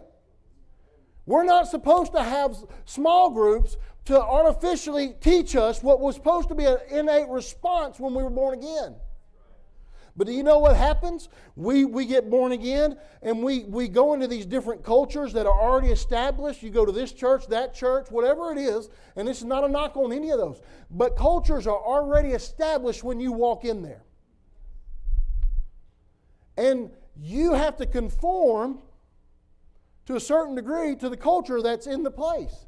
And you know, most of the time that's birthed out of a good, a good desire. Uh, an example is, is that, but sometimes Sometimes in our desire to conform to what we think is right because of who we're following or the family God's placed us in, we conform to things that really were not built out of gold. The culture was built on things out of hay and stubble, and out of ignorance, sometimes we conform to that. Let me give you an example Mexico. One of my spiritual sons who's over a lot of churches now, we raised him up from start to go. And his wife told us this story one day about how she never owned a skirt until she started going to church. And that became a big conflict in our work several years. It's not very much one now, but it's still a little bit. When, when Brother David went to Mexico 40 something years ago, there wasn't a woman anywhere in all of the Indian villages, in any direction, as far as many miles as you want to say, that wore pants. Had nothing to do with God. Their culture was women don't wear pants. The Indian culture. Now, look, it wasn't about holiness. They were worshiping idols. They were fornicating with their neighbors. They were killing people. They were doing everything except worship God. So it's not about holiness. Their culture was women don't wear pants. And so, Miss Debbie, Brother David's wife, and later Rachel and all the other women that went to work there, we conformed to the culture that we were trying to integrate ourselves into to preach the gospel. And so Rachel willingly submitted to that because it was the culture of the people, not because it was holiness and it made her closer to God, because it doesn't. But over time, the culture shifted. TV came in, internet came in, and from one day to the next, it, it was a completely different world. The youth, of course, all started responding to what they saw on the internet and the TV, and it, overnight it just changed. And which we were all pretty happy about that. We were waiting for them to catch up. And, and what happened is there became internal strife in our work because a lot of the older people who were used to that, when the younger people started changing, they began to tell them, You can't wear that, that's not holy. And see, our silence for all those years gave those older people permission to use us as leverage against the newer people because our wives wore skirts. We didn't do it because of that. But we saw them to begin to manipulate something we did out of, the, out of their honor for their culture to be like them, to win them. We saw them to begin to use that to push and put people into bondage. And we started seeing young women and young, young ladies born again that they felt bad because they didn't have a dress. And when the brothers would visit them when we weren't there, some of them would tell them, You got to wear a dress. And they would say, Brother Beau and Rachel never told us that. Well, they just are trying to be patient on you, so we're going to help. And there's things like that would happen.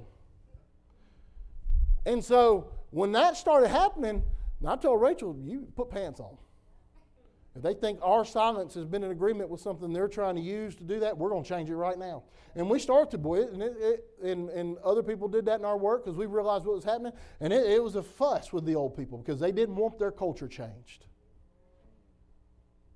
But I, I'm not building a culture that does not represent the heart of God. I don't understand anything, everything perfectly, but what I do understand, I'm going to put it into action. And what matters is, is that, that we need to understand that the language that we use, and I'm not talking about just the language out of your mouth, I'm talking about your decidedness to walk with Christ. It's going to resonate. It's going to resonate with people. What I and Brother DJ and the elders and, and all of us that, that lead the family here have decided is the right way to go, it's resonating with some people. And it's not resonating with others. And they leave. And I can't do anything about that. My job is to speak what I hear in the secret place. My job is to build according to the Word of God. So it'll be structurally sound for any generation that wants to come. And when I'm not standing here, when Brother DJ's not standing here, if we have not built something that our children can put the next level on, we have failed. I don't want my kids to have to deconstruct something I built wrong. And for them to realize, thank God he had mercy because this thing could have collapsed at any moment. I mean, I I'm not doing that. That's not God's way. God's way is to build right and to trust His way is right. And see, what's happened is When we begin to speak the same language, we can do family together. It resonates. Community begins to happen. And when we have community, then we get to decide what the culture is going to be. Because, see, when you grafted in, like that sister in Mexico, she started going to the church, and, and, and everybody in the church had a skirt on. I had never said nothing to her about a skirt. The people that got her born again had never said nothing to her about a skirt. But all of a sudden, her desire to want to be as much like God as she could be, she looked around the people who had more time and experience in the, in the church. And she said, They must be right because they've been doing this longer than me. And out of a desire to be right, they just conformed. And it wasn't because she was obligated, because she said she wasn't. She just wanted to be right, and she thought that was right. So she conformed to the culture that was in the place when she got there. Okay? She just conformed. And see, that's why it matters that what we do here is built off the Word of God. It's built off of truth. It's built, built off acknowledging the good thing that's in us. So that when people do come in, they come into a culture that is established in real godliness, in the presence of God, in holiness, in truth, in life, in joy. And they actually can come in and conform to what God put in us instead of having to suppress it to be a part.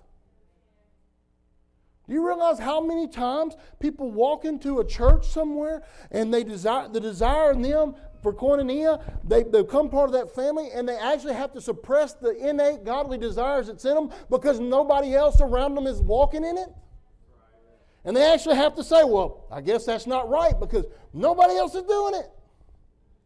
No, they're just wrong. And what you feel is right. See, the importance about us having to deconstruct here, like we've done over the last few years and are still doing, as we build, it's going up. As we, we're tearing down, going, I mean, as we do that, you know what happens? We get the opportunity to decide what the culture of this house is going to be. I don't have to make it like the church down the street. I don't have to make it like it was 15 years ago in this house. We today are deciding what the culture of this family is going to be. It was really neat when I was at that recruiting visit yesterday that uh, one of the guys got up, one of the coaches, and he was saying, you know, he had played there for this coach years before. Guy's been there almost 20 years. He had played 10 years before. Now he's back on the coaching staff. He said, It's so awesome because I knew the culture of this place when I came back. I knew the practice schedule for every day, what we were doing at every period, because it has not changed in 18 years. Do you understand how easy it is to step in and to operate? And, and, and because of the, the, the expectation of, of winning and, and 100% and all that stuff, it has been constant for 18 years. It's just come in, plug and play to something that is good and right. See, we're responsible to build a culture of Jesus here. That when people come in here, they actually don't have to suppress the innate desires of God. Coming in here and going home and having no relationship with the family, that's not right. That don't mean every day we're going to go out and eat. Unless you're paying. That's right, Kim.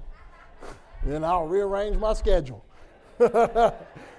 Bless him, Jesus.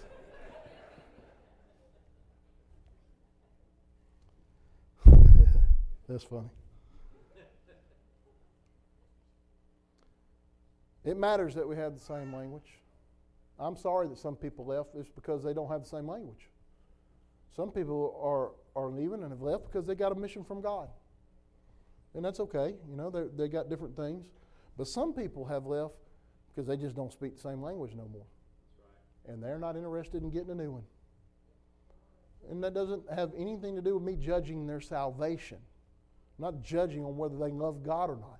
They have just decided, I don't recognize that language. I don't know that language. I don't want to speak that language. When Jesus, or when, when Jesus, God, Holy Ghost, they all came down right there and they recognized that these people were, were doing something that was illegal for them to do, trying to get to heaven bypassing Jesus, Father, Son, Holy Ghost. He confused their language. Why did he confuse their language? Because then they would not be able to communicate with each other. And when they could not communicate with each other, do you know what the result was? Everybody went their own direction.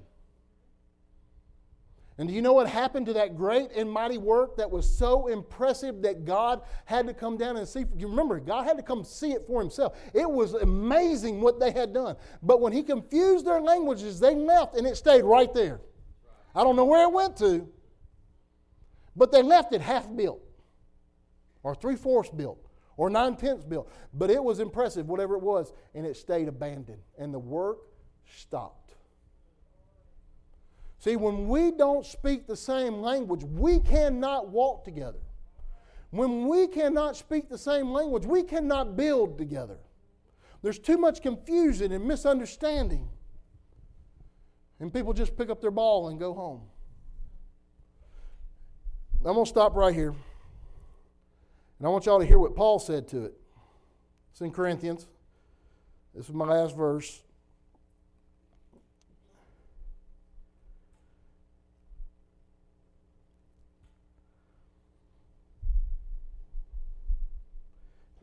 Chapter 1, verse 10. This is several thousand years later, and here's Paul talking about it. Because it stayed the same. And it's still the same today. It says right here in verse 10, chapter 1 Now I plead with you, brethren, by the name of the Lord Jesus Christ, that you what? That you all speak the same thing. And that there be no divisions among you but that you be perfectly joined together in the same mind and in the same judgment. For it has been declared to me concerning you, my brethren, by those of Chloe's household, that there are contentions among you. See, Paul, he understood the story of Babel. He understood the constant strategy of hell to bring division and and, and to take away the common language so that we can walk together. And so he always warred on that. And Paul understood that, and he speaks to it right here. I plead with you, brothers, by the name of the Lord Jesus, that you all speak the same thing. And be no, there be no divisions among you. That you be perfectly joined together in the same mind and in the same judgment.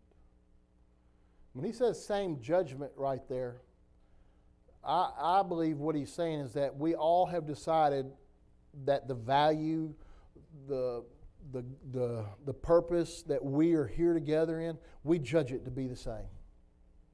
We judge Jesus Christ to be the center of what we're doing. His word will be the foundation. He will be the foundation that we're going to build on and go up on. I want everybody to have the same judgment in this family. And some people are not going to hear this language and they're not, it's not going to resonate with them. And they're not interested in family. They want to come in and go out. They're not going to want intimacy. They're not going to be in agreement with what we have decided as leadership is our path to walk. And that's okay. That's okay.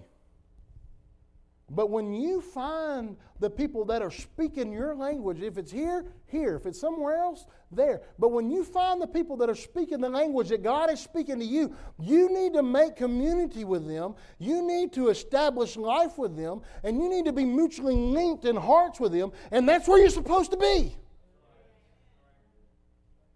Find the people that are speaking the language that God is speaking to you.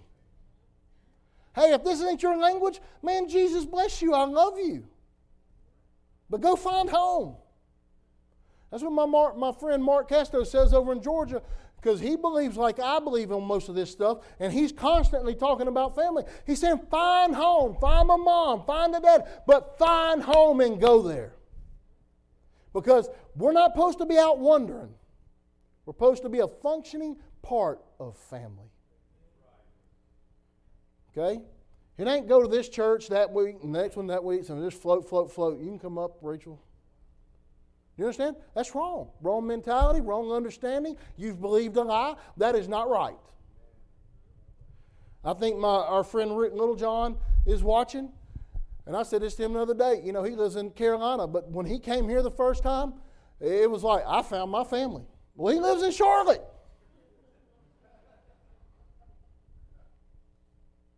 But he found his family. Him and Miss Karen, they, they, they feel like they're part of this family here. And not just in this house, but part of us corporately that are moving together. And it's not about sitting in that seat every week. It's about being a functioning member of the family. And even though he's not here, Miss Karen, they're not here, they, they are when they can, but they function with, they're in relationship with us. They're in constant community. He sent me a message this morning saying, I'm on my, my balcony. Man, it's an awesome time with God. I said, Man, watch church today. He says, I plan to. And when he's here, he's here. But he feels like he found this family after looking for a lot of years and refusing to settle for less. I refuse to settle for less. I want to walk with the family of God that has the language that God has given me. And it's amazing because I can say things and people will hear it and they'll say that's the same thing and we're instantly best friends. And we begin walking together. And it matters that we find that. And if this ain't this for you, that's okay. But if it is, refuse to let hell root you out of your place. If this is the family that God's called you to be a part of, absolutely refuse to bow to hell and leave because it's easier to go somewhere else where they're not in your life and in your business. Because family's in each other's business. And it's easy to know when you found your place because there's something in you called the Holy Ghost that bears witness. Do you realize that when Mary went to go see Elizabeth because she heard she was with child, that when Mary walked into the house with Elizabeth and spoke, what happened to Mary or to Elizabeth? The, the miracle of God that was in her, that Mary also carried, the miracle of God, it caused a reaction. Her voice, her language caused Elizabeth to bear witness. Me and you, we have the same thing on the inside of us. See, you, you got to find that. Do you know why me and Brother DJ get along so well, me and Kevin? And I can go down the list of lots of people in here, Sarah and Brandon for years. You know why we get along? It's not because we always agree and we don't have bumps. It's because what I say causes something on the inside of them to come alive. And when they speak to me, it causes something on the inside of me to move. We don't look alike. We don't talk alike. We're not from the same places. We don't believe everything the same on every verse of Bible. But I recognize what's in y'all is in me. That we're supposed to be family. That means we got to work life out and do it right. We can't allow hell to take the unity away from us because if we walk together, nothing is impossible for us. But if we decide that we're not going to have the same language, man, we'll just leave something half built or something somebody else has got to tear down and start over with. I just, I don't want that. Man, God wants to do something with us. Our family is growing all over, and it's not our family, it's our family because we have all joined together and we're seeing the kingdom of God grow. We're seeing things happen. We're seeing people come alive, realizing, I have found my family. You know how many times that we've heard in the last few months? I thought we were going to have to do this by ourselves because nobody is speaking what we're speaking. Nobody responds to what we're saying. But I hear coming out of your mouth the same thing that's been coming out of mine. And they embrace us. Brother DJ experienced that in Illinois. It's like, we're family. I found you finally. It's amazing when you find your people that God intended for you to walk with. Courage comes on your heart to say, I don't have to be a vagabond. I actually can stop right here and build something that reaches God. Not so we can be known like they wanted, but so that Jesus will be known. Come on. What are we doing, Brother DJ? Brother Kevin? All right. I knew that. I didn't know. Y'all, y'all seen that video with the kid that runs, jumps into baptism? Man, No cannonballs. No cannonballs. do it, Weston. I'll back you. Bryant, All right. Thank you, Brother Beau. love y'all. All right, come on.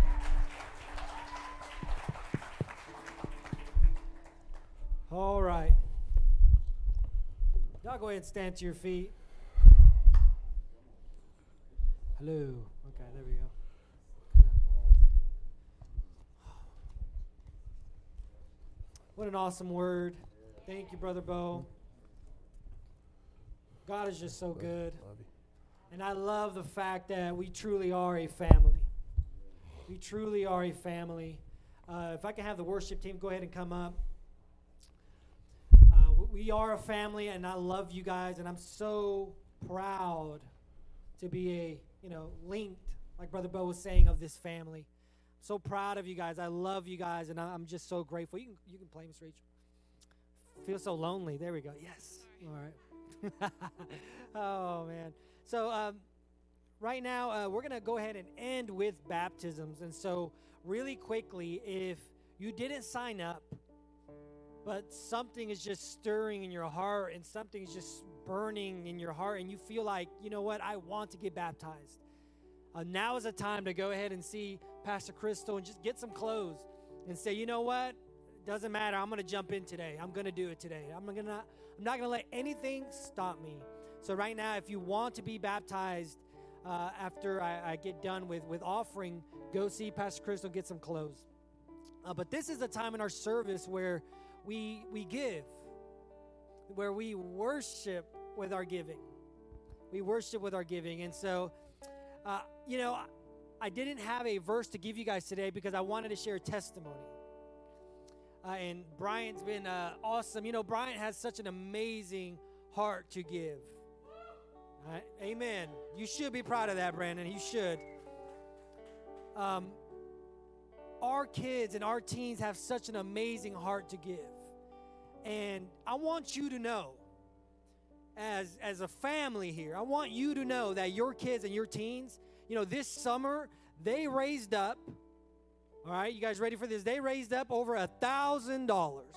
Y'all put your hands together for that. They raised up over a thousand dollars not for a basketball court, not for new games, not to buy a PlayStation 5 so that they can play at the beginning of service. They raised up over a thousand dollars to give these kids in Kenya, Africa, a playground. Put your hands together.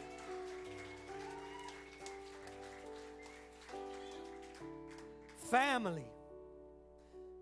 You know, we've never met them personally. We, we've met them on videos, we've seen pictures, but they're family. And our family here, we, we decided and we, we got in one accord, and these teens, they started scraping together money and asking their moms and dads and uncles and aunts. You know, and they were able to, uh, just last Wednesday, okay, just a few days ago, they raised over $200 on one day. One day.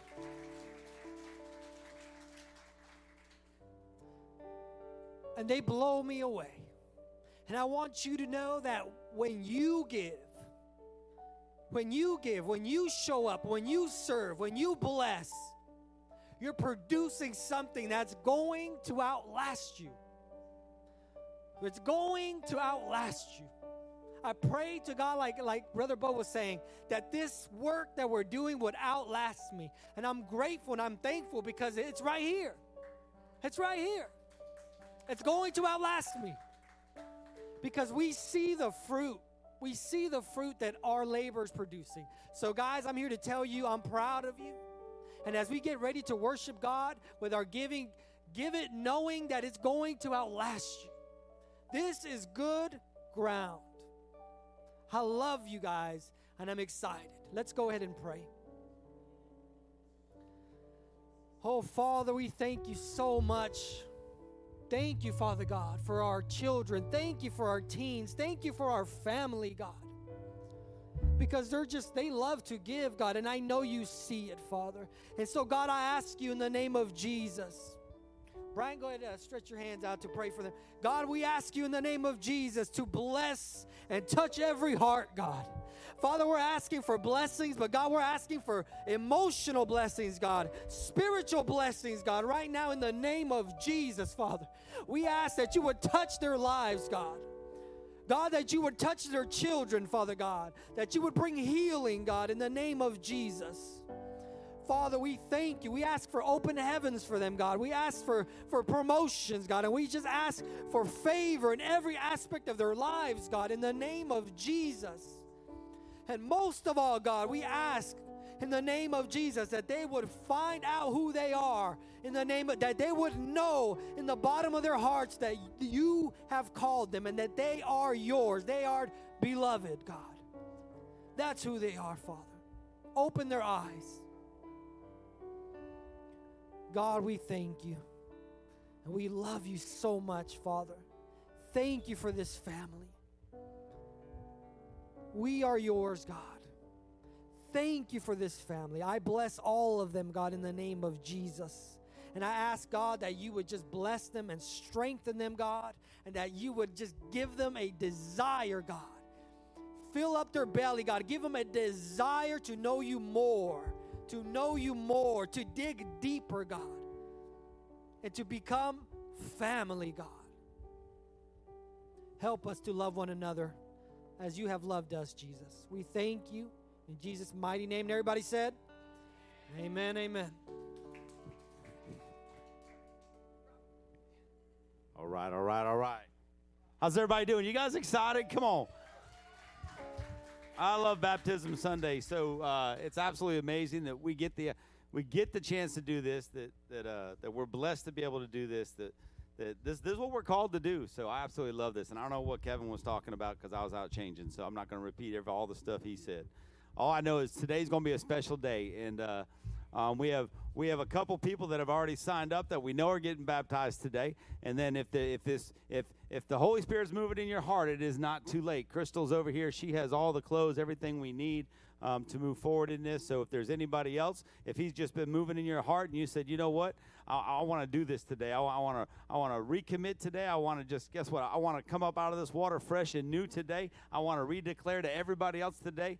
You know, because we we remember that this is not salvation. This is a public declaration of what God's doing in your heart. This this is this is an opportunity to tell the rest of the family that this is who I am, and you can count on me uh, because I'm not going anywhere. So that's what that's what this is all about. So I'm excited today uh, because I'll, I'll just invite our first one in. Aiden, come on, Aiden. Aiden Outlaw, come on, give it up for Aiden. There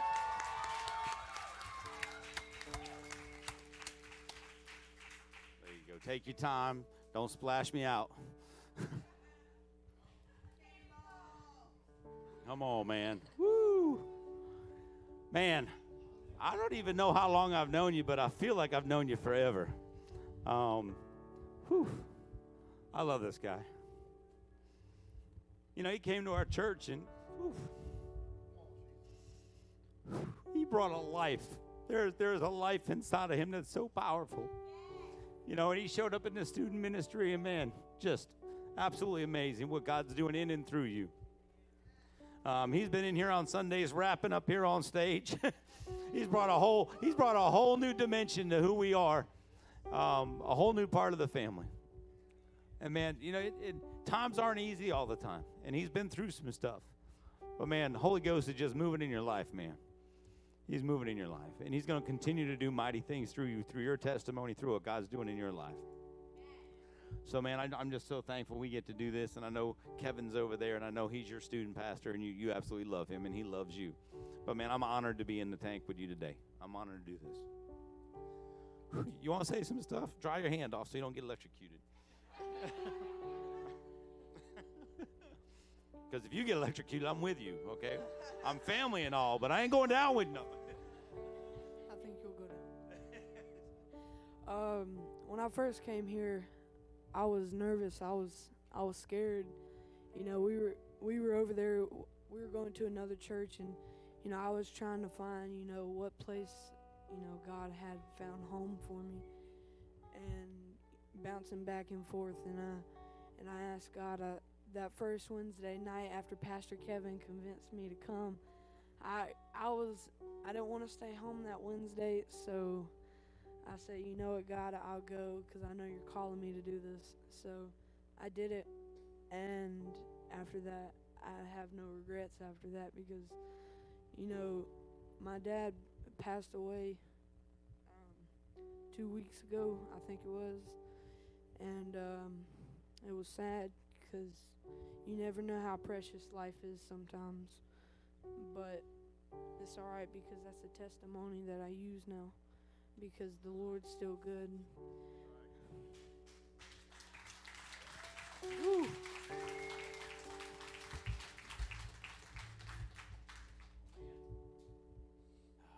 Let me just do that. Come on. Man, I'm honored once again. So, Aiden, the big question is: Have you accepted Jesus your Lord and Savior? Yes. Yes, you have. All right. Go ahead and plug your nose for me with one hand. Wrap on it just like that. Then, Aiden, by your profession of faith, I baptize you in the name of the Father, the Son, and the Holy Ghost.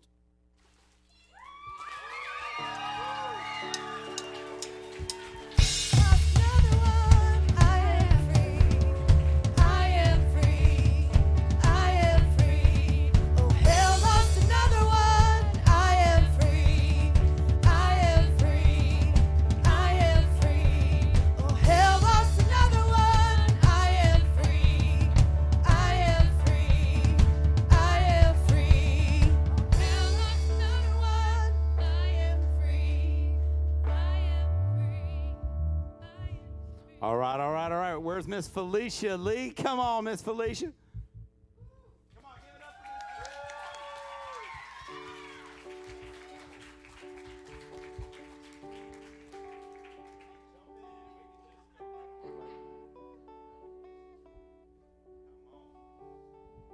Oh, this is so awesome. Uh, it's so awesome because, oh man, I, I got surprised this morning when she came in and says, Hey, I'm going to get baptized because uh, uh, she did this when you were what, about eight years old?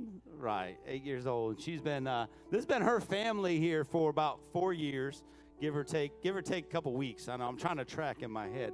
About four years, she called. She's been here with this family, and we love you, and and so thankful for you, and I'm so excited for this step and just what God's going to just open up now. Like like he's he's ready. You're seated. You know that. You, know where you belong in the family, and it's just going to open up all kinds of things, which is great. So we love you for that. We thank you for that. You want to say anything? No, she's like, no, no, I'm good. I'm good. Well, awesome. I'm going to ask you a simple question. Have you received Jesus as your Lord and Savior? Yes, sir. Yes, she has. So come on. Got it? we, we, we got one of the shortest guys in the, in, in, in the to stretch out his arm.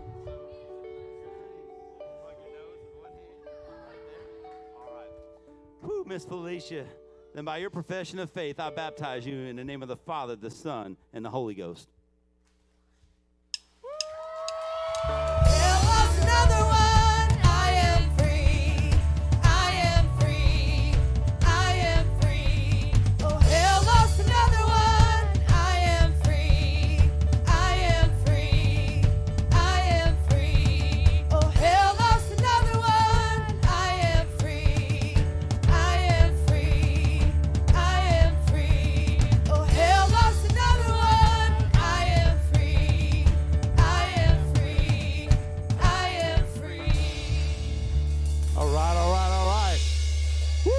This will be. Uh, well, we're gonna offer it up. If there's anybody, we're still can we can still wait. We can still get you in here.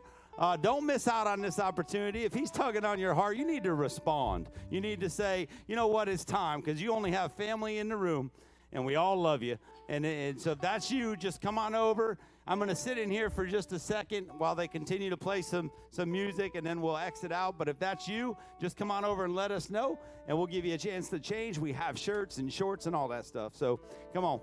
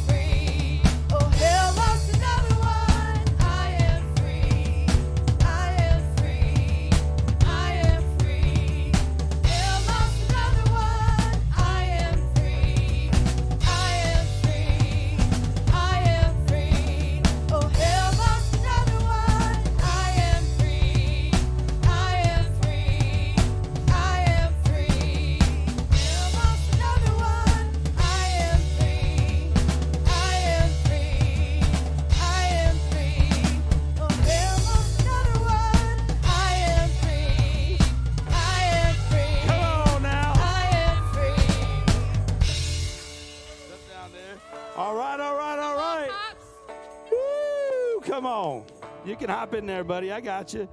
I got you. All right, I got it here. Pops. Step down. Come on. Come on, man. Woo.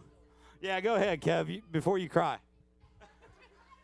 Hey, uh, so I know he's really young, but um, I remember when I was five years old, I wanted to get baptized, and uh, I, rem- oh Lord, try not to cry, but I remember my dad told me I couldn't get baptized, um, and it really, you know, it hurt me because I I loved God. At five, I loved God, and I know Pops loves God, and so he's like, hey, I really want to get baptized. We're like, no, you know, you're you're too little, get out of here, you know, you're always. Uh, but he kept bugging me. He's like, "No, I want to get baptized." So I was like, "Okay, you know, who am I to stop stop him from getting baptized?" So that's All right. Crystal, you sure you don't, you know, got anything, Crystal, mama? So if you've never heard me share about Pops, um, pretty much God gave me a dream about Pops, and He told me that his name was going to be Azariah. And Azariah is, you know, different people in the Bible, but he's a prophet. And when I see Pops, I just see all the gifts that God's already placed inside of him, even when he was in my womb. And whenever I see God, you know, showing me things through him, that's for each and every one of you. Like uh, Brother Beau was saying, that all of you have gifts. So when I see Pops that little and his gifts come out, that it's there's just no stopping the gifts that God's placed in each and one of us from your mother's womb. So that's all I had to say about Azariah. Woo, all right. You know, it's funny because they came to me about, I don't know, six months ago, and it was like, hey, don't- don't call him Pops anymore, call him Azariah. I just can't help it, man, because we just always called you Pops. so, so Azariah, have you accepted Jesus as your Lord and Savior? Yes. Awesome. Come on, that's what I'm talking about.